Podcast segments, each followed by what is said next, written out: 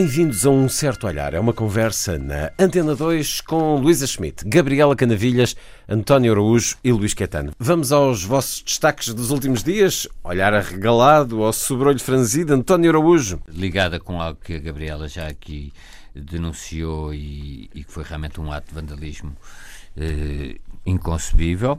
A Polícia Judiciária já localizou os dois homens que vandalizaram as gravuras do, do COA uma gravura com, com mais de 10 mil anos uh, e, e, foi, por acaso, o simbolismo é, é um pouco estranho, mas foi danificada no dia 25 de abril. Não sei se aqui se houve alguma intenção, mas penso, penso que não.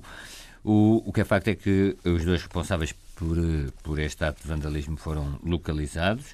Uh, não sei qual será o tipo de pena que, a que lhes será aplicada, mas realmente o ato que, de vandalismo sobre e a destruição feita a, a, gravura ficou irremediavelmente danificada e, portanto, é impossível restaurar, talvez seja possível restaurar uma gravura com mais de 10 mil anos, mas o que é facto é que ela ficou irremediavelmente danificada e, portanto, vemos o alcance e a dimensão daquilo que a Gabriela aqui tinha eh, denunciado.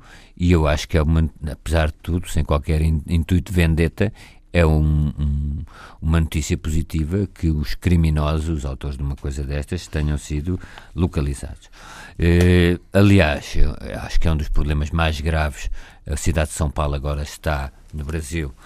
Do Brasil não vêm só más notícias. A cidade de São Paulo acho que vai disciplinar um pouco os grafites. Acho que do ponto de vista da qualidade e, e, eu não tenho nada contra a arte urbana, aliás, é, está aí um festival em Marvila da arte urbana, mas tenho tudo contra grafites, tags e tudo que surgem eh, paredes sem qualquer intuito artístico. Inclusive as câmaras têm criado espaços Ex próprios, muros, eh, livros têm sido publicados, porque esta é uma arte efêmera, geralmente é destruída ao fim de algum tempo, sobreposta até o grafites sobrepostos sobre grafites, mas o Presidente da Câmara de São Paulo declarou guerra de facto uh, aos grafiters, àqueles que escrevem ilegalmente nas paredes eh, os tags.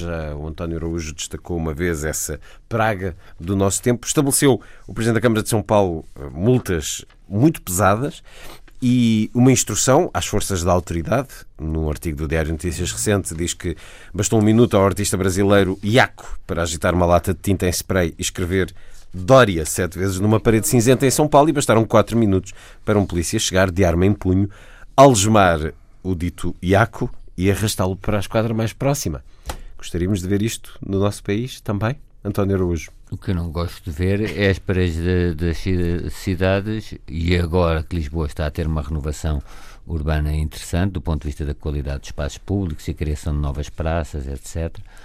Já, eh, ainda temos que ver qual é o saldo disso do ponto de vista da fluidez do tráfego uh, rodoviário, mas isso é outro debate. Agora, uh, que Lisboa está uh, uma cidade mais agradável para circular, mas não está uma cidade mais agradável para ver as paredes. apesar de tudo, houve algumas tentativas no bairro Alto de, de, de limpar e tudo, mas não são muito frutíferas porque, como disse, num minuto é possível uh, rabiscar um monumento. E é muito uma... típico no nosso país, particularmente Lisboa e Porto, vê-se muito este. Não, é muito carregado e já, tags, estão, esta... já estão a atacar. Por exemplo, a CP todos os anos gasta milhares e milhares a limpar as, as composições. Criando até composições próprias para, claro, para esse tipo de. E, e, portanto, acho de que. arte urbana que não. Há espaço para a arte urbana. Vamos, vemos ali em Campo Lide aqueles, aqueles muros que tiveram. Eh, e agora já lá lá, o senhor Trump já lá está, eh, já lá está imortalizado num daqueles muros com o satírico, já lá esteve, uh, ainda lá está Angela Merkel, mas uh, isso é um, uma coisa. E eu acho que as pessoas conseguem distinguir, já no outro dia falámos aqui a propósito do chão eh, de o que é arte e o que não é arte. Uma coisa é, é, é tem conteúdo artístico, as intervenções do Bansky, etc. Agora, nem todos têm capacidade para isso e os que não têm limitam-se a rabiscar coisas, muitas vezes até com conteúdos xenófobos, homófobos, sexistas, machistas, etc. Outras vezes não, são, são meros rabiscos imperceptíveis que enchem a paisagem urbana e que são um fator de degradação. E, portanto, esta notícia da Câmara de São Paulo é interessante na medida em que seria importante que Lisboa e Porto, eu penso que isto é muito das principais cidades, Sim. nós vemos outras, não, não vemos não tanto. Vemos tanto. Uh, fossem disciplinadas. Tem muito a ver com o suburbano e com o urbano. Uma cultura de subúrbio. Cultura de subúrbio. E, e, com, e com clubes desportivos também. Clubes, Agora, urbana, depois da vitória do Benfica, viu-se isso, uma vaga de inscrições Tem que ser relacionadas com não é? Arte urbana, arte pública Claro. Pode e deve, passa por uma decisão pública e, portanto, deve ser encomendada e não uh, uh, sujeita à decisão individual do chamado picheiro que rabisca o que claro. lhe apetece, não é? Se é público, e é, é todos é, e para todos, não é? Essa é que é a grande. Sim, mas é, é uma, é, uma, é uma forma de vir, de vir uh, mostrar, escrever, eh, desenhar nas paredes, vir de certo modo dizer coisas, é uma forma de berrar, vir dizer aos berros coisas nas paredes. E existe legislação em Portugal também para esse tipo de dano ao património. A questão aqui é mesmo agir, agir rapidamente, como a Câmara de São Paulo deu instruções agora à Polícia Municipal Exatamente. para fazer. E uma nota aí também, aí também acho que devia haver mais cuidado em Lisboa com a questão da publicidade. Portanto, há excesso de publicidade claro. também. Eh, e isso também e é agora aproxima-se os Santos, as empresas de cerveja enchem ao, ao abrigo do patrocínio de autocolantes, cartazes, etc. Muitos deles até com mensagens extremamente. Uh, os de cerveja são dos, dos, dos mais sexistas que, que, existem, a maior parte da publicidade de cerveja. Mas, independentemente disso, o que é facto é que é uma ocupação abusiva de um espaço que é de todos, que é o espaço público de, das, das, ruas das nossas cidades. Eu gostava de fazer aqui uma homenagem a uma organização chamada os Underdogs. Eh, que têm uh, e que concentraram sobre a sua alçada uma quantidade de artistas que atuam no espaço público e que têm uh, ideias geniais na forma como fazem reviver as cidades através da arte. E, e isto tem feito uh, um rejuvenescimento de espaços uh, das cidades que estão danificados pelo tempo, que são antigas zonas industriais que são muito feias hum. e muito, muito desinteressantes do ponto de vista, muito pouco apelativas para, para, para, para habitação humana, uh, outras zonas que são, enfim, apenas uh, pouco atrativas do ponto de vista do cuidado, e, e, eles, com a sua intervenção e com a sua arte, conseguem dar todo uma, um aspecto. Uh, é, é, essa grande, o grande apelo da arte, é a capacidade de renovar e de redimensionar e de transportar as pessoas para outra dimensão. E, e eles realmente têm esse mérito. São um grupo alargadíssimo que trazem muitos brasileiros, inclusive. Há uma dupla, uns irmãos brasileiros, os gêmeos brasileiros, uh, que aliás houve uma exposição aqui há uns três anos na, no Museu Berardo, com a obra deles, que fizeram intervenções enormes ali na, na, na, na, na, Fonte Pereira de Mel, na continuação da vida da República. E, e, e tiveram, inclusive, peças na, no Museu Berardo. E, de facto, há uma dimensão de arte, arte no sentido de, de, de arte nobre, uh, na, na, nessa expressão, que tem que ser aqui uh, expressa e sublinhada. Agora, isto não tem nada a ver com o vandalismo puro e simples. Tem que ser, tem que tomar iniciativas para travar. De facto, está a atingir uma dimensão absolutamente insuportável. Eu atrevo-me a, a, dizer algo que se calhar é polémico. Eu lembro-me quando era mais nova e muito longe de ter qualquer veleidade de ter responsabilidades públicas, eu lembrava-me, eu de vez em quando pensava assim, se um dia mandasse, eu proibia a venda pública destas latas de tinta. Ou cada lata de tinta destas pagaria um imposto. Presumo mas, que haja formas de contornar uh, é os materiais. Mas, mas, mas, quiçá, no futuro, apesar da globalização, eu não sei se não seria uh, de pensar uh, conceber ou, ou uh, encontrar maneira de não se importar e não ter à venda latas que não tenham uma capacidade de remoção fácil evitar as latas de tinta que sejam perenes, que tenham essa perenidade e a dificuldade de serem lavadas, por exemplo, sobre pedra. Hum. Sobre pedras, sobre mármores, sobre os monumentos. Fica lançada a ideia. Porque pode, é possível encontrar tintas que sejam perfeitamente laváveis. Vasconcelos em 75, o Dia de Trabalho para a Nação. O Dia de Trabalho para a Nação propôs que todos fossem limpar a cidade naquela altura. Mas é muito difícil lavar um certo tipo de tinta. Políticas. E se Sim, só fosse mas já, mas já tinta tipo com uma capacidade de diluição tipo muito mais fácil, se calhar as coisas eram mais eh, era mais fácil manter as cidades limpas. Agora, uh, também há alguma tentação de, de, se cavalgar esta onda da moda das, da, da, arte pública e há alguma tentação, já tenho visto anunciados e já tenho visto algumas uh, um, projeções de museus de arte pública. A arte pública não é para estar fechada num museu. A arte pública é para onde ela foi criada e pensada no espaço público. A arte pública no museu é um disparate. Não, mas, tá bem, mas ninguém está chama-se gal Galeria de Arte Pública, por exemplo. Em Berlim há a East Side Gallery, que é um muro, sim. um pedaço do muro, como aliás aqui. Ficou, é? co sim, como aliás aqui a, a, o Museu de Arte Pública é o, ali aquela zona em Campolita, que é, junto ali à Conselheira Fernando de Souza, é aquela muito bem, meu caro António. Então espero que é ninguém tenha a ideia de criar um museu de arte pública. Obrigado. Ah, sim. Assim, um museu fechado. Um museu fechado de arte pública não, não faz sentido. Ora, é na raiz do tema, estava um destaque positivo da semana e negativo. Outros dois uh, positivos, se me é Vamos a isso. um livre. também muito ligado a esta discussão sobre o que é o urbano e a qualidade de vida nas cidades que é as iniciativas legislativas que, pelos vistos, estão anunciadas para alguma disciplina no alojamento local.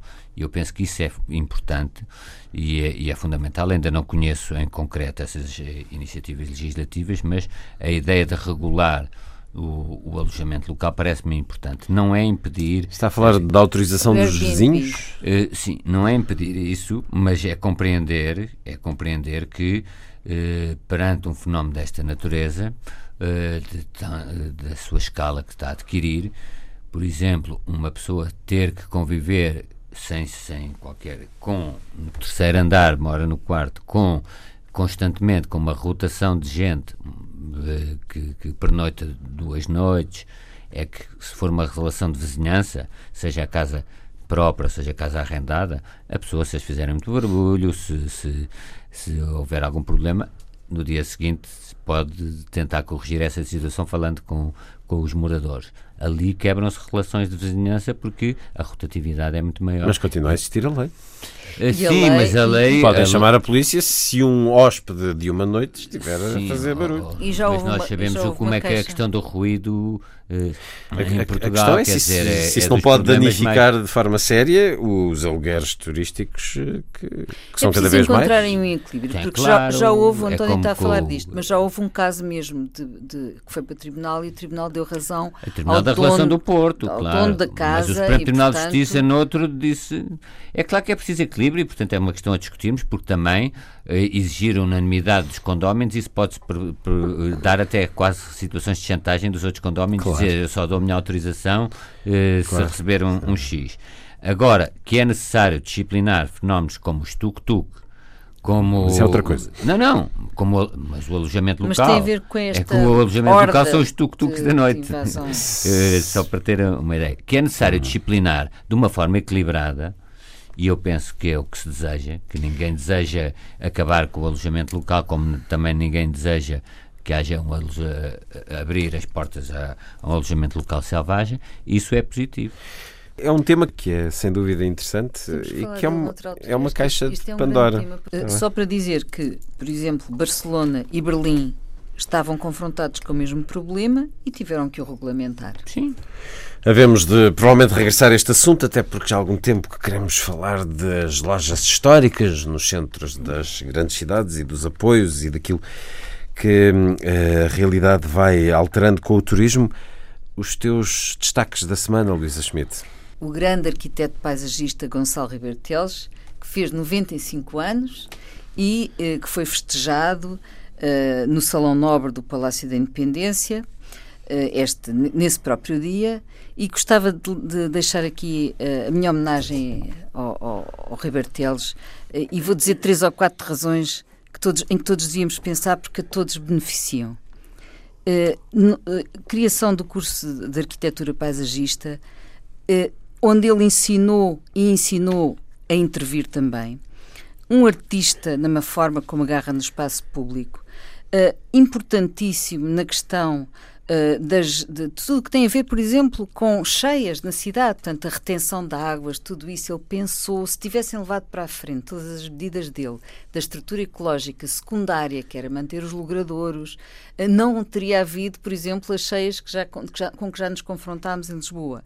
Outra coisa muito importante, as áreas protegidas. Se não tivéssemos as áreas protegidas, hoje tínhamos o litoral construído de uma ponta à outra, incluindo aqui a Costa da Caparica e lá embaixo na Rio Formosa. A Reserva Agrícola Nacional. Toda a gente agora fala na agricultura de proximidade. Este homem já fala na agricultura de proximidade há dezenas de anos e até se riam quando ele, ele fala em termos de área metropolitana, que nós temos áreas muito férteis em Louros, na Costa da Caparica, as terras da costa, etc., que ele quis sempre manter como reserva agrícola. Mas hoje eh, toda a gente se ria das hortas urbanas, estão por todo lado e funcionam para quem necessita e, pa, e também para a classe média, porque gosta de ter uma horta. Uh, a Reserva Ecológica Nacional, uh, a ideia dele do sistema, o, o Plano Verde Lisboa, é? que tem vários sistemas, é os sistemas de vista, não nos tirem a vista sobre o Tejo, não é? é? É, o sistema dos corredores verdes, é toda esta questão da área ribeirinha, que ele tinha sempre aquela ideia que agora está a ser posta em prática, desde Algés até à Expo, podermos andar pelo, rio, pelo, pela beira do rio. Portanto, é, é uma personalidade uh, com, com uma, uma visão estratégica que nos falta, com uma política preventiva absolutamente extraordinária inteligência das soluções, ao mesmo tempo com humor e humanismo, e como lhe, chamou o Eduardo Lourenço, é um jardineiro de Deus merece a nossa, a nossa, o nosso respeito, a nossa amizade e o nosso expressão. agradecimento. Curiosidade, dentro da tua área eh, de saber, ele é um pensamento estudado nas faculdades, por exemplo? É, é um, ele, o, o, que é interessante do Ribeiro Teles é que ele, além de ser um pensador, e tem vários textos escritos, Exato. tem Por isso aquele célebre, o célebre livro dele, que é muito ele próprio, que é Utopia e Pés na Terra, porque depois ele é um homem de terreno Sim, e que consegue aplicar as suas ideias, que isto é raro. Isso é, é lido e discutido nos cursos é de ambiente, é, do ambiente? É das políticas ambientais, porque ele é o fundador das políticas ambientais em Portugal. Claro que antes houve, não posso ser injusta a este nível, houve o, o, o geógrafo José Correia da Cunha, que fez a Comissão Nacional do Ambiente ainda antes do 25 de Abril, mas ele de facto depois é que, que, eh, que foi o primeiro subsecretário de Estado do Ambiente e, portanto, foi ele que lançou as raízes uh, da, da, da política de ambiente articulando duas coisas muito interessantes: conservação da natureza e ordenamento do território, porque também devemos a ele a lei, a primeira lei dos planos diretores municipais e do ordenamento do território. E, portanto, eh, eh, ele é estudado, ele é, ele é muito, felizmente, está vivo e, portanto, eh, sente esse feedback. Ainda dá um é? testemunho de ainda dá um testemunho. Ainda, uh, ainda dá cartas se for preciso, é? ainda consegue criticar coisas. Os paisagistas lidam muito com ele. E por isso, também em nome dele, eu queria deixar aqui um outro pensamento, uma outra, uma outra coisa que me satisfez esta semana, que foi olhar para os jacarandás de Lisboa. estão lindos. Portanto, é sempre uma belíssima uh, altura repara, para o fazer. São, são umas árvores que, mesmo imigradas, não é? porque elas não são autóctones, portanto, mesmo imigradas, exiladas, exóticas, estrangeiras, estão lindas aqui, Isso é estão é lindas aqui. sensual de mar. Estão lindas aqui, gostamos delas, fiquem cá, não se vão embora, já fazem parte do que nós somos. E são muito típicas de algo que ainda se falará no programa de hoje, que o António já me disse, da Feira do Livro, e depois generalizaremos. Mas, António, sobre o arquiteto Gonçalo Ribeiro Associar eh, ao que disse a Luísa, Aliás, porque o, o, o arquiteto Gonçalo Ribeiro tem também um livro, ele e o Caldeira Cabral, sobre a árvore em Portugal. Ah, é que é, um, é, aquilo, é exatamente aquilo que dizia a Luísa. Quando ele, ele, tinha algumas intervenções que as pessoas eh, achavam que era de um lirismo completo, até eram alvo, eh, não estou a dizer abertamente, mas, mas eram caricaturadas, hortas em Lisboa, mas e o tempo é um profeta que vê realizar as suas, eh, eh, digamos, as suas profecias, os seus sonhos, e o que é eh, aqui extraordinário é isso acontecer com ele em vida e, e, e que e é realmente um, um grande destaque da Luísa. Muito obrigado pela negativa? Tens... Pela negativa, bem, lá estamos nós no Trump. O Trump ah. é um desastre, não sei se é natural, eu acho que é mais um desastre antrópico Uh, Desastre natural é uma boa expressão, se bem que pode ser desculpabilizador. não é, não é, por, não, é, por isso é que eu digo. Assim, é um desastre Não, é natural porque é, é mesmo ele. É, Basta olhar é para aquele mal. cabelo para percebermos que é um desastre antrópico. Mas de qualquer maneira, o que, o que eu queria dizer é que ele desta vez voltou à carga uh, em duas, dois aspectos. Por um lado, Uh, cortou o programa de ciência climática na Agência Espacial da NASA, cortou o acesso aos dados e cortou as referências bibliográficas dos dados e das análises. Isso levou uma carta de cientistas aberta, uh, claramente uh, a criticá-lo e a dizer que isto é uma coisa inaceitável. Felizmente, uh, já, já havia outros cientistas da Europa a recuperar e a fazer as bases de dados, a tirar os dados da NASA para podermos ter o historial. E outra coisa que ele fez foi os estudos da, da agência da EPA, portanto, Environmental Da, da que é a Agência Ambiental de, dos Estados Unidos, Uh, ele, neste momento, exerce o controle político e todos os estudos ou dados têm que passar pelo escrutínio, uh, têm que passar pelo escrutínio político dele. Dizer, isto parece um filme de ficção, isto não, não parece realidade, mas, na, mas efetivamente é o que está a acontecer. E, portanto, fica aqui esta nota extremamente negativa, mais uma vez, para esta figura, que esta este fim de semana vai haver a, a cimeira do G7, e vai definir, sua, uma das coisas é definir a sua política das alterações climáticas. Vamos lá ver o que é que sai dali. Ainda só passaram cinco meses de um total de quatro anos. Os teus destaques, Gabriel? O meu destaque negativo vai para a crise de confiança que uh, se instalou e está ligada ao Trump uh, entre o governo da Theresa May, uh, mais concretamente entre as forças de segurança e de investigação do Reino Unido e a administração de Trump, relativamente às fugas de informação, que, relativamente aos detalhes sobre o bombista e sobre a bomba que deflagrou em Manchester. De facto, o secretário-geral da, da, NATO já tinha uh, chamado a atenção para a importância que se reveste manter os canais de confiança perfeitamente oleados, porque a informação depende disso, dessa confiança.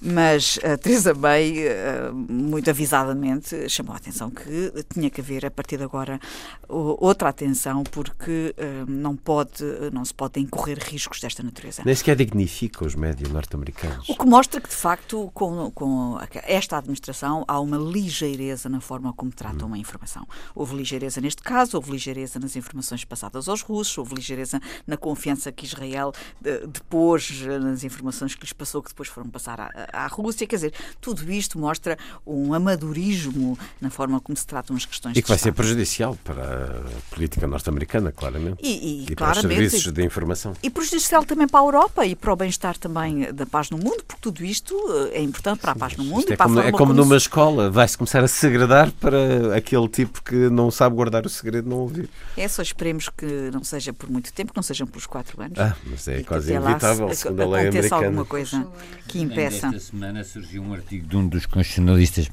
mais importantes dos Estados Unidos, Lawrence Tribe, professor em Harvard, um decano do constitucionalismo norte-americano, a apelar, a apelar e a fundamentar uh, um impeachment. Certo, o problema é que a seguir a Donald Trump vem Mike Pence.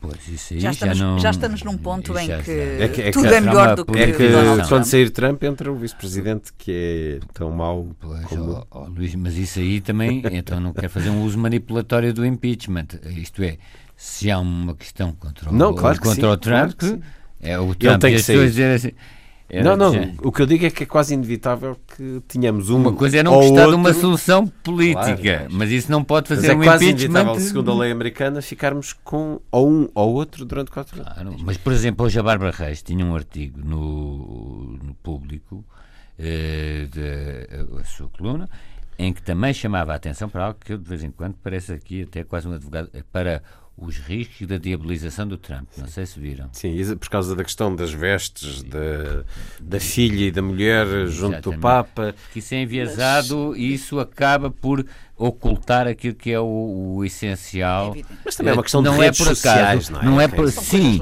Não, mas é que essas coisas hoje em dia o acessório acaba por ser substancial. O que, que é importante é o seguinte, é perceber que ele vem fazer este périplo em grande medida, e tão, de certa forma tão cedo no seu mandato, em grande medida porque está com dificuldades internas. Ah, claro. Isso, isso é um clássico. Ele teria que fazer, não é? Sim, mas é um clássico. Sim, aliás, é um já se passou com o Clinton, quando houve o caso do Lewinsky. Há muitas viagens presidenciais que são feitas uh, por dificuldades internas. E, portanto, se nós estamos naquela diabolização muito de. Mas Facebook, a diabolização é muito de redes não, não, sociais não é... e custa-me até que a Bárbara Reis pegue nisso, porque uma coisa é o mundo. estou a falar é a diabolização absurdo das redes sociais. Diabolização Pronto. do frívolo. Mas, Sim, não é, não é, laterais. mas se as é- redes ou alguns colunistas pegam nisso, é só isso. externa dele que é um desastre, não é isso que estás a dizer. Interna e externa, não é? Não é isso que estás a dizer. Não, Bárbara Reis falava da questão de se vestirem de preto quando isso é regra. É, quando, isso, olha, o que não, estão o que no não é Vaticano. é isso, na minha opinião, é essa regra. Eu não compreendo até hoje porque é que em pleno século XXI essa regra se mantém. Não consigo compreender porque é que uh, se vai visitar a Arábia Saudita ou um país onde há obrigação ou uh, onde se desafia as regras uh, aparecendo com o cabelo descoberto e se vai visitar o, o, o Papa ou num, num, num, país onde não há quaisquer limitações de regras, tem que ser com a cabeça coberta. Vai-se com a cabeça descoberta à Arábia Saudita e vai-se com a cabeça coberta visitar o Papa. Eu não compreendo muito bem isto. Não, Sim, mas isso é uma inversão total não, ao que estávamos a conversar. Mas, não, desculpa lá, eu gostava de falar sobre isto aqui. Tá porque, é que nós, porque é que nós continuamos a achar normal que se visite o Papa vestido de preto, as mulheres vestidas de preto e com a cabeça coberta? Segundo diz Bárbara Reis nesse artigo, é uma regra. Só as rainhas católicas é que podem vestir eu de branco. Eu sei que há essa regra, mas eu, que... quero, eu quero aqui então, mostrar é... o meu desapontamento para esta regra ainda se manter. Porque não é uma regra que eu, que eu considero, até para as mulheres, uma regra aceitável no século XXI. Quer pelos respeito que as mulheres merecem, quer por o que ela possa significar. Mas isso faz parte daquele passadismo que existe ainda na religião católica. A minha filha, quando tinha 8 anos, não, não a deixava entrar no Vaticano se não tapasse os ombros e tinha 8 anos. Meu caro Luís Queta, e eu, como calculas, a minha eh, posição relativamente fiz ele levar a minha voz em plena praça de São Pedro. Chegou a Papa. Acho muito interessante que toda, toda a comunidade acho, uh, internacional acho muito louvável que se vá à Arábia Saudita de cabeça descoberta para mostrar um ponto de vista e depois toda a gente aplaude e não discuta sequer que se vá visitar o Papa, as mulheres com a cabeça devidamente coberta e todas integralmente vestidas de preto. Portanto, fica aqui a minha chamada de atenção. E relativamente aos meus pontos positivos, uh, não posso deixar de uh, falar na, na, saída do procedimento de déficit excessivo. É uh, suficientemente positivo para trazer um programa onde não falamos de política, porque tem uma, uma tem repercussões na vida social e na vida cultural cultural uh, tão grandes que precisamos daqui Não falamos de, de política pura e dura, pura mas e dura, a política sim, está sim, em sim, tudo. Não falamos de política partidária, certo, ou evitamos. Mas, mas, mas isso é, é obviamente, é. uma grande notícia é, e eh, continuamos a receber dados muito importantes sobre para falarmos sobre a economia isso, portuguesa. Porque uh, deixamos de estar Uh, numa situação de inferioridade uh, no plano europeu uh, e isto poderá eventualmente mudar algumas das atitudes muito negativas com que muitas vezes somos tratados pelos tecnocratas da Europa e por algumas Bem, personagens. E pelas agências de rating, essa, essas aberrações. Mas até as agências de rating já estão a mudar. A Moody's já está a anunciar não, que vai analisar uma Sim, revisão da sua. Da, da, continuam da a ganhar sua... dinheiro se estivermos no nível lixo. Mas deixa-me aqui fazer a ligação com o Sr. Schabel e a forma como ele. Uh, Ou com o Ronaldo. Exatamente, como comparou o nosso Ministro das Finanças ao Ronaldo. Uh, e não posso deixar aqui de lembrar o Sr. Schabel, embora eu sei que ele não ouve um certo olhar e certamente não perceberia português, porque é uma falha enorme ele não perceber a terceira língua mais falada no mundo, na Europa. E a dele não é seguramente falada no mundo.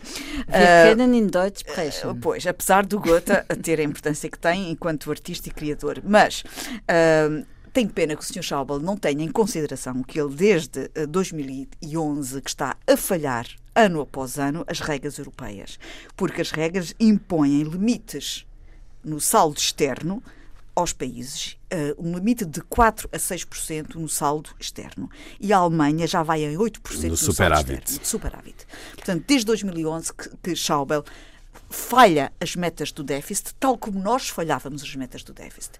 Só que nós falhávamos por baixo, ele falha por cima, São mas não deixa de falhar, anafados. mas não deixa de falhar à mesma. Portanto, ele está a falhar as, as regras do déficit e uh, a União Europeia, a Comissão Europeia, desde 2013 que faz, que faz um, avisos muito sérios e ele não liga esses avisos. Portanto, ele está em falha neste momento e nós não estamos em falha. Para finalizar o meu olhar positivo, Uh, eu sei que é um fé diver, mas só aparentemente, porque no fundo não é. Visita, a visita da Madonna a Lisboa. Uh, não é um fait divers, porque uh, todo o mundo que uh, acompanha estas coisas das celebridades, onde é que elas vivem, onde é que não vivem, o que é que elas fazem, os Instagrams e, os, enfim, todas estas redes sociais, ficam a saber que a Madonna visitou Portugal e os sítios que ela visitou e a opinião que ela teve de Portugal, e enfim, tudo isto ajuda. a, a... Só fazendo um parênteses, é que realmente pode parecer frívolo o, que disse a Gabriela, mas hoje, não é o país de hoje é dado como notícia. Como, como um, um Não é destaque, não, não tá, mas. Não, espero que não seja a primeira parte. Não, não, mas é, é, é uma notícia do El País, num jornal respeitável, talvez o jornal de referência de Espanha, Madonna visita Portugal e pretende comprar casa em Portugal. Isto é só para é, o que Tem importância, uh, dado a escala, a escala de visibilidade mundial da Madonna, tem importância, independentemente do que nós possamos ou não pensar sobre a Madonna. E esta visibilidade mundial que ela deu à sua escolha e, e as fotografias que ela postou sobre Lisboa, tudo isto é importante para nós, é importante numa dinâmica de exportação de turismo, é, é importante numa dinâmica de uh, valorização do nosso país e, portanto, é uma nota positiva positiva que eu aqui deixo. E depois da Mónica Bellucci, já, já não há ninguém Faço melhor para ver. Faço também comprou uma casa em Lisboa. Phil Collins também quer o palacete no Chiado. É, porque Está qualquer dia não há Lisboete. Falamos de Madonna, falemos de Ariana Grande. É uma, uma estrela da música para os mais jovens, mesmo os mais jovens, muitas crianças, muitos adolescentes não veio ao Rock in Rio há dois anos, uh, terá concerto para daqui a poucos dias em Lisboa. António Araújo tem filhas uh, adolescentes. Quando ouviu sobre o atentado em Manchester, o que é que pensou sobre este novo momento? Chegámos a um novo estado de uma guerra, de uns fanáticos religiosos. Já outros momentos do terrorismo não chegaram a ser aqui conversados porque parece que são inevitáveis, são regulares. Às vezes sinto que a conversa não pode chegar a lado nenhum, mas este ver as fotografias daquelas crianças, daquela Isso é criança é de 8 anos, das outras, o que é que pensou?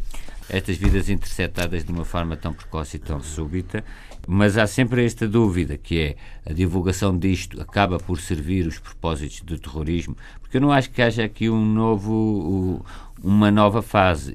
O que há é realmente um, uma espiral terrorista que eh, vai avançando, vai avançando, eh, num, mas o percurso é sempre o, mas o, o alvo, mesmo. O alvo mesmo, porque não aqui podemos esquecer eu, que isto são fanáticos religiosos. Claro, mas aqui há uma eh, questão que também há, é há questões políticas, questão mas isto é, é uma religião extremada em que, uma questão que é exato, mas há uma questão que é interessante nós vermos, que é a Inglaterra adotou o Brexit e quis sair de, de, da União, etc., porque considerava, entre outras coisas, que havia problemas de, eh, de circulação de pessoas, etc. Aqui teve o caso de um indivíduo nascido em Inglaterra com 22 anos, portanto, depois fez viagens a outros países, mas é, é algo que mostra que uma, uma eh, saída, se foi por razões de aumentar a segurança, de modo nenhum, pelo contrário, se a Inglaterra,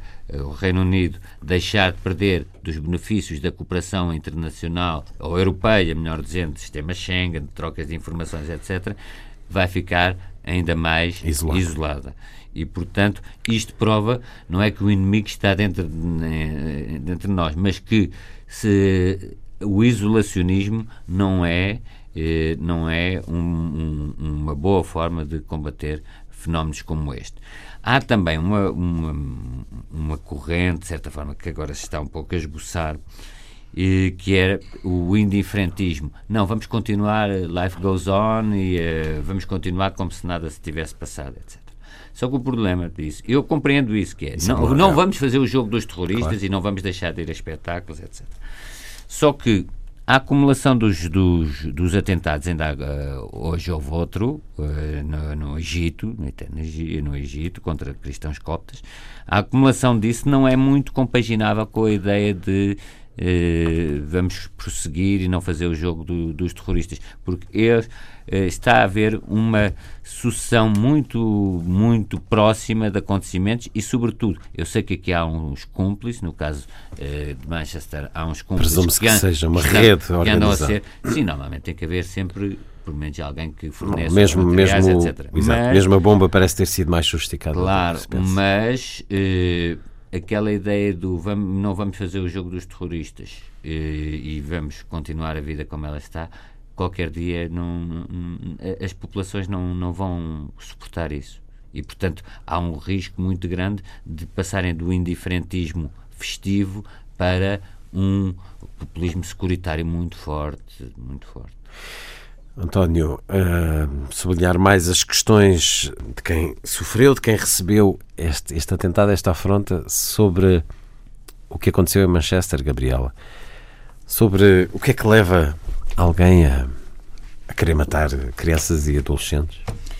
Olha, sobre isso eu gostava talvez de, de dizer aquilo que já disse aqui uh, há uns, uns, meses atrás e que já disse uh, em Marrocos, que já disse em Bruxelas e que já disse em Roma.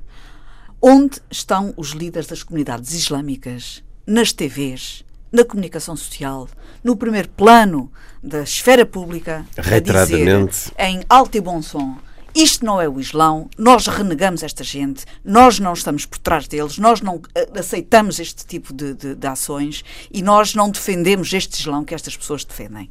Onde estão os líderes islâmicos a, a renegar este tipo de ações e a renegar este, este islamismo? Este, este, este, esta leitura do Islão e do Corão. Tentando dessa forma eliminar algumas é tendências forma, e é alguns propósitos forma, de outros. É a única forma de não, de não haver mais gente regimentada para, esta, para, estas, para estes movimentos. É aqueles que são os herdeiros da, da, da palavra de, de, Maomé. de Maomé virem dizer que aquela não é a palavra de Maomé. Eu não vi nada disso, não ponho de parte não, que tenha não, acontecido. Não, Sabemos que ele frequentava uma mesquita em Manchester. É Quer dizer, é provável que eles tenham falado e obviamente que terão falado contra. Eles são cúmplices. Mas é preciso mais. Eles têm que ser cúmplices, porque se houver um, um, católicos a fazer, a, a, cometer assassinatos em nome de, de, da Igreja Católica e em nome de Deus, do Deus Católico, e se o Papa ou os bispos ou os, os responsáveis católicos não vierem a renegar, são cúmplices. Portanto, é a única coisa que eu posso dizer neste momento.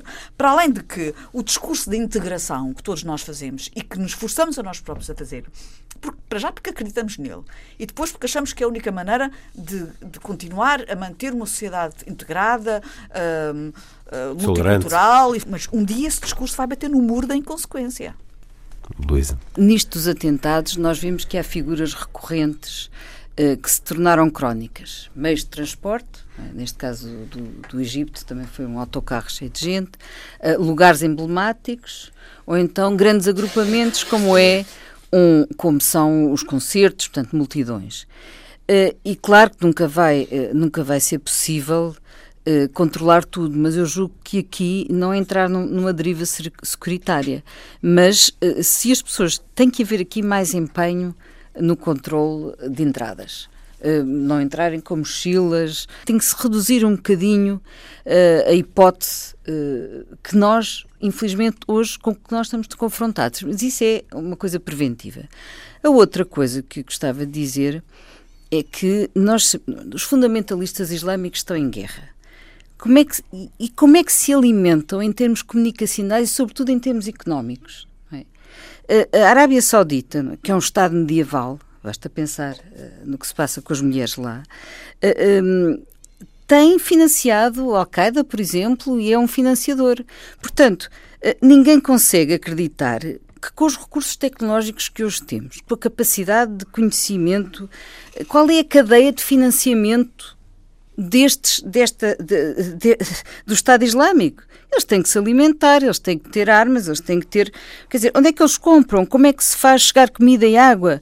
Uh, Sabe-se que um dos sítios onde isso vai dar é justamente a Arábia Saudita e também aos offshores e aos, e aos paraísos fiscais. Portanto, no dia em que se acabarem com os offshores e com os paraísos fiscais, este, uh, os fundamentalistas deixam de ter tanta facilidade em ser alimentados e, e, e financiados. Portanto, Uh, alguém consegue, eu não consigo acreditar que os americanos, os israelitas, os ingleses não sabem esta cadeia. Porquê é que não sabem? Portanto, dá a ideia que alguém percebe o que se está a passar, até tem a chave uh, do, do, do, que isto, do, do, até tem a chave da solução, mas não quer avançar, porque uma guerra não é esta guerra não é um ataque de nervos, não é? É uma máquina regular, sistemática, bem organizada. uh, com dinheiro que passou e já sabe que passa pelos offshores. Portanto, tem que haver aqui uma vontade política muito forte. E quando nós vemos o Trump que acabou de vir, eh, foi, quando se, foi, acabou de ir a Riad, não é? Foi a Riad lá, Arábia Saudita. Uh, e, e, o que é que aconteceu lá? Foi dar, dar de bandeja à Arábia Saudita, à Arábia Saudita tudo o que ela queria, além de lhe vender armamento, mas também manifestar-se uh, anti-iraniano é? anti-xiita e anti-iraniano, exatamente numa altura em que o Irão até elegeu um líder mais, mais eh, menos, menos radical. E tinha estabelecido mais... acordos de paz e cooperação com os Estados Unidos e na Arábia Saudita, eh, sabemos todos, foi de onde vieram os eh, principais responsáveis Exato. do 11 de setembro. É, é, o mundo ao contrário, é mundo como, ao contrário. como é digno de Trump. Quer dizer, e isso é que eu acho que tem que ser muito bem pensado, porque eh, há aqui possibilidades de combater isto de uma forma muito mais sistemática. E, e, e esta coisa do, do, do, do anti-iraniano numa altura em que realmente foi eleito um dos mais moderados religiosos, líderes religiosos mais moderados, é absolutamente inaceitável. Uma terceira nota tem a ver com o que, com o que a Gabriela disse, uh, com que é esta tal história do Islão tem que dar outra imagem de si diferente, porque ele é diferente, evidentemente, não é? Está a precisar de fazer um movimento que, de dar conta uh, da civilização que é, não é? Promover o conhecimento do Islão que não seja toda organizada pela imagem do rancor, do rancor e da violência e que não é. Nós sabemos que o Islão é, é, é, muito diversificado e tem, e tem coisas extraordinárias, não é? Portanto, é preciso intervirem Se é uma muito mais. de bem, que é uma religião bem, exatamente. Não, e é. Quer dizer, é também. É também. E que o provem. António. Sem pôr eh, em causa o que disse a Luísa, eh, porque realmente uma das boas razões, das muitas boas razões para combater as offshores é, e aliás, quando, na sequência do 11 de setembro também se começou é, é, a falar, é a questão de, de, dos paraísos fiscais, das offshores. Eu, infelizmente, sou mais pessimista no sentido, eu acho que se houvesse um encerramento eh, de, das offshores São hoje não mas se houver um encerramento das offshores isso não tem uma não não trará como consequência direta o fim do terrorismo. Isto é um, uh, eh, e, e, nem hoje em dia uh, nós podemos pensar o Estado Islâmico apesar de, de uma das dos seus traços distintivos ter ser ter uma base territorial ainda que muito precária, mas nós não podemos pensar o Estado Islâmico como uma entidade una e monolítica e, portanto, a, a, as mensagens de radicalismo que eram dadas, por exemplo, na mesquita de Finsbury Park há, há, muitos anos já estão de tal forma assimiladas que eu não, sinceramente não penso que haja uma espécie de conjuro internacional que, e que seja o fim das offshores por exemplo, que permita debelar o, o fenómeno de terrorista. Eu sei que a Luísa também não defende. Só isso, eu mas sei, repara uma coisa. É que o fundamentalismo, por um lado, faz a guerra e por outro também faz o recrutamento. Claro. Mas as duas coisas estão articuladas.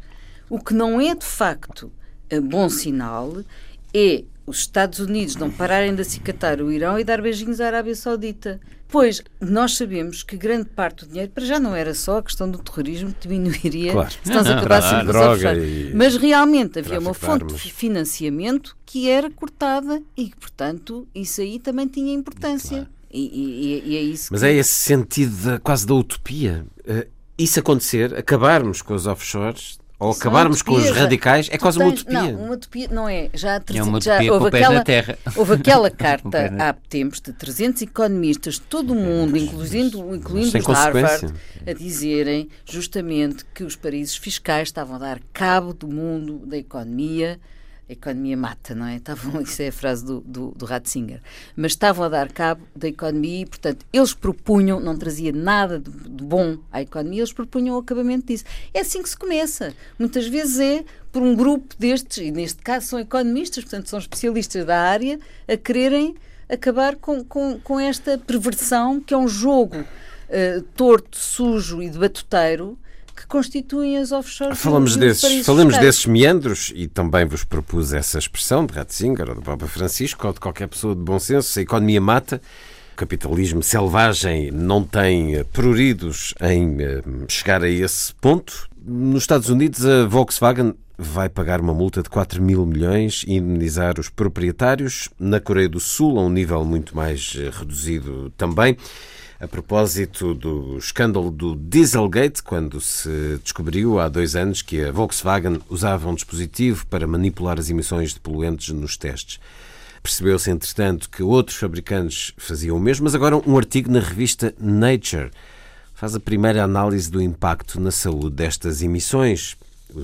Lendo aqui um artigo do jornal Público, uma notícia e um estudo da Nature que eh, das 107 mil mortes prematuras atribuídas a emissões de gases poluentes, mais de 37 mil aconteceram por emissões que ultrapassaram os valores limites estabelecidos nos regulamentos. Há este estudo a quantificar, na medida do possível, as consequências de uma vigarice, de um esquema para ganhar mais dinheiro, de uma marca automóvel, já de si com um historial muito sombrio, há muitos anos. A Volkswagen, no entanto, para se corrigir o que está mal, para ser castigado, punido pelo que se faz de errado, é preciso que essa pena exista. E nos Estados Unidos vai existir, com esta multa uh, enorme e a obrigatoriedade de todos os proprietários serem indenizados, até com a substituição do carro. Ora, isto na Europa não acontece. A Volkswagen não vai ter que pagar multa na Europa. Como é que se explica esta passividade da Europa? Gabriel? Não sei, por acaso não sei. Eu gostava de dar uma resposta a isto, mas não sei.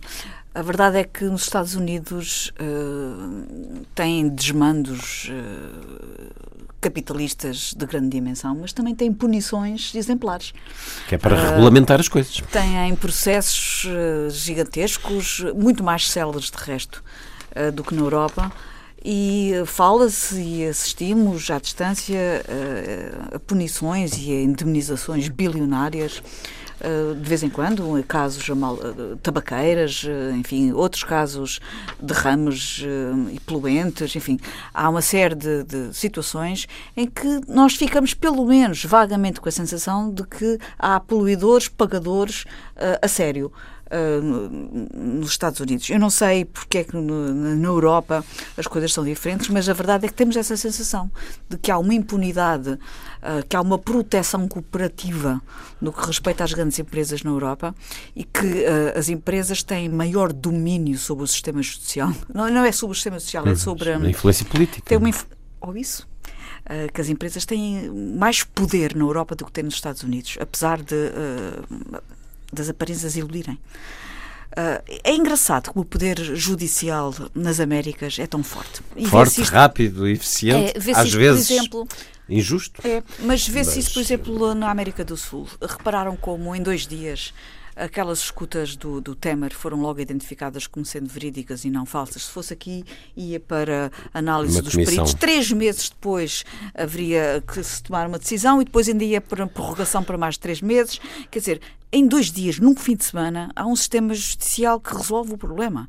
Quer dizer, é, é, Bem, essa... o Temer diz que elas são falsas, mas, mas bom, seja como for. Estás outra vez uh, isto é para dizer, Não, isto é para dizer que a sensação que eu tenho que o poder cooperativo económico sendo gigantesco na América, nos Estados Unidos e na América, nas Américas, porque há ali uma dimensão também de, de massa crítica e de, de, de muita gente que multiplica essa dimensão económica.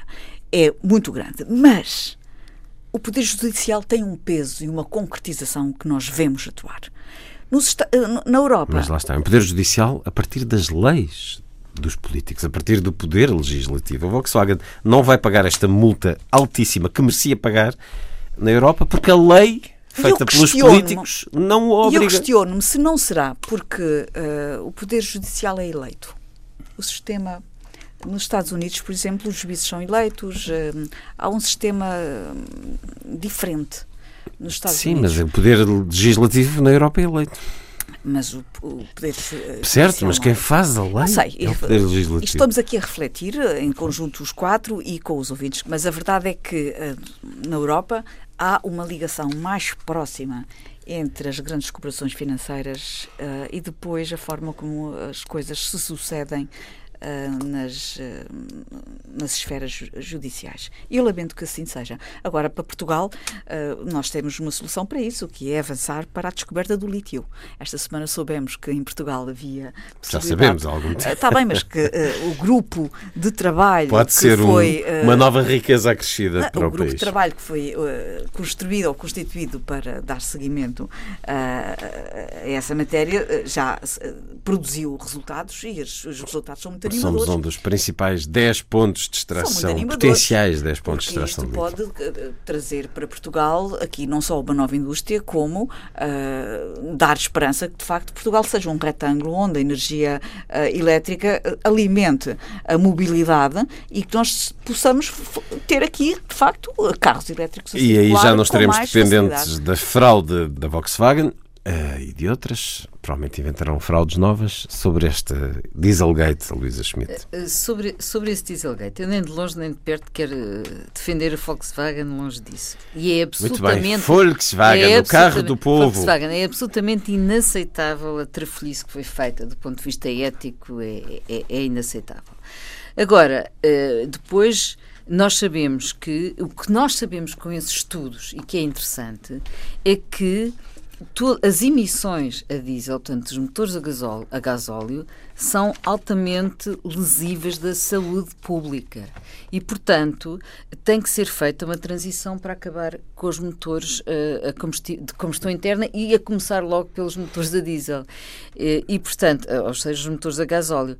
Um, o que acontece é que este estudo mostrou, esse, mostrou esses impactos e nós, no caso português, por exemplo, nós temos uma frota ainda a funcionar de autocarros, de, de táxis, de transportadoras a funcionar a gasóleo. E, portanto, essa é uma boa ocasião para repensar esse assunto. Eu sei que neste momento, por exemplo, ao nível dos, transportes, dos, dos transportes públicos, já se está a fazer, já, já se irão criar mais de 360 sim, eu sei, veículos elétricos. Elétricos, ainda bem, isso é uma boa, é uma boa medida. Sim, 117 sim. autarquias encomendaram sim. 360 autocarros elétricos. Luísa, mas sobre a impunidade na Europa da Volkswagen. Mas deixa-me só acabar esta ideia. Nós continuamos a ver, por exemplo, os jipes constantemente em Lisboa, tudo isso são carros que uh, realmente depois têm têm esse impacto sobre a saúde e, e é urgente mudar isso. Os SUV. Agora, em relação, eu, eu não concordo que, que, que, a Europa seja menos drástica em relação aos, às multinacionais do que os Estados Unidos. Acho que não. Acho que então, como, nível, é que, como é que isto se adequou a este exemplo? Este exemplo é um exemplo, quer dizer, é, é, é o fim da Volkswagen esmagado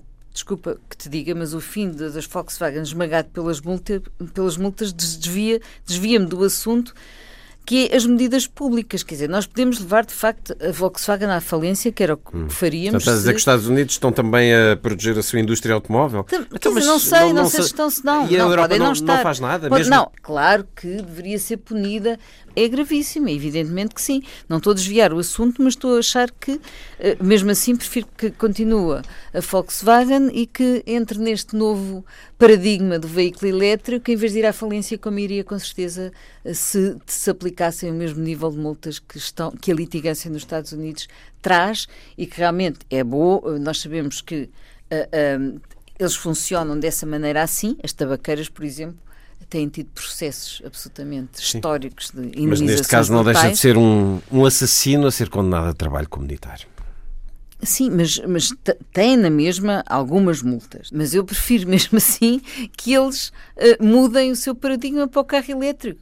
É, é, é, é, o que me interessa mais nesta notícia. Sobre o Dieselgate, António. É um caso que eu não, não estudei, confesso, não fiz muito o meu trabalho de casa. Agora, há aqui algo que, que pode explicar, eventualmente, e, e também não, não era tal, através de estudo que se conseguiria obter essa essa verdade eventualmente oculta, mas há algo que pode explicar eventualmente esta maior tolerância europeia, é a necessidade da, da Europa proteger uma, a sua indústria, uma grande marca, e isto teve, um, apesar de tudo, um efeito virtuoso, que é o que assinalou Luísa, e até pode ter sido resultado de um compromisso com as entidades europeias, isto é, em vez de se lhe ser aplicada uma multa que, que poderia, que poderia uh, destruir a empresa. Mas porquê? Se ela está num país tão rico, com superávit, se é uma empresa estou tão... Estou a colocar apenas do ponto de vista das hipóteses.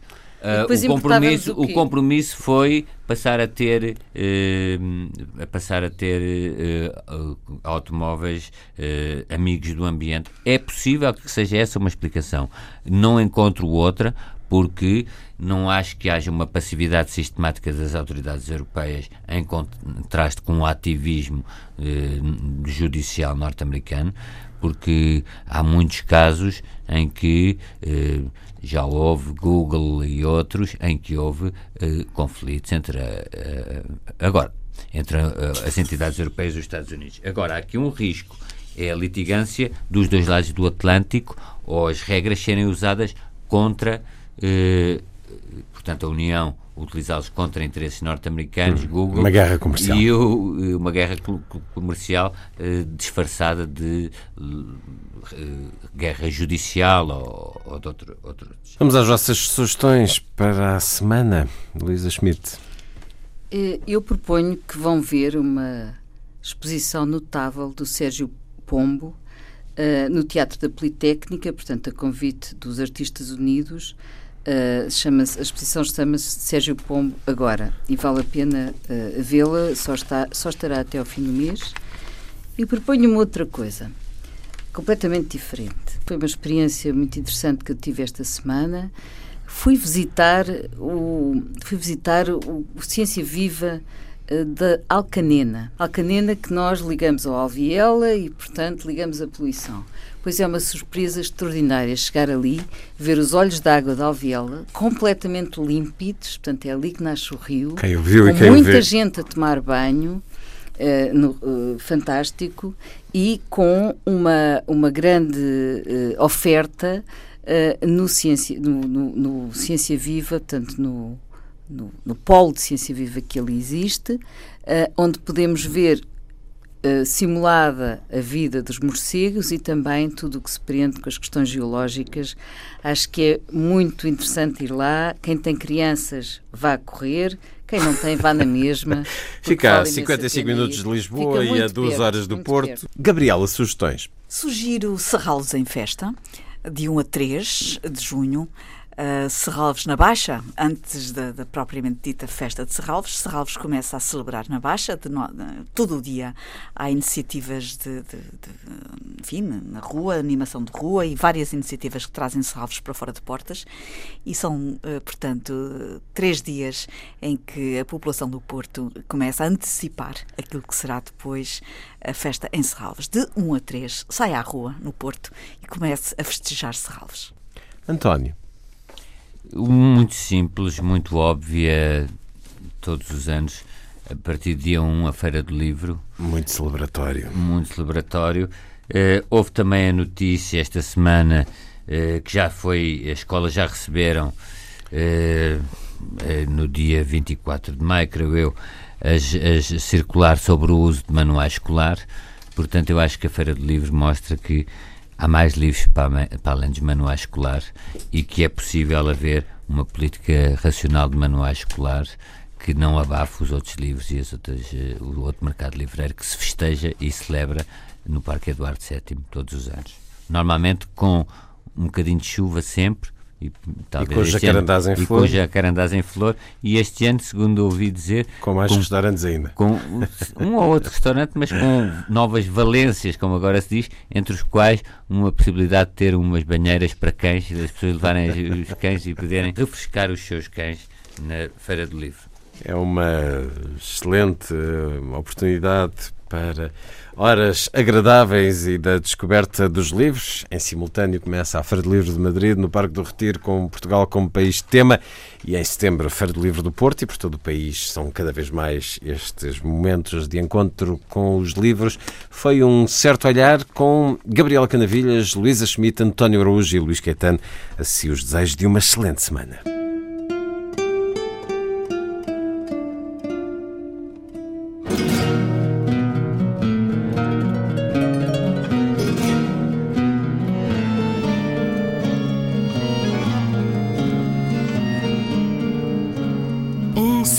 Olhar.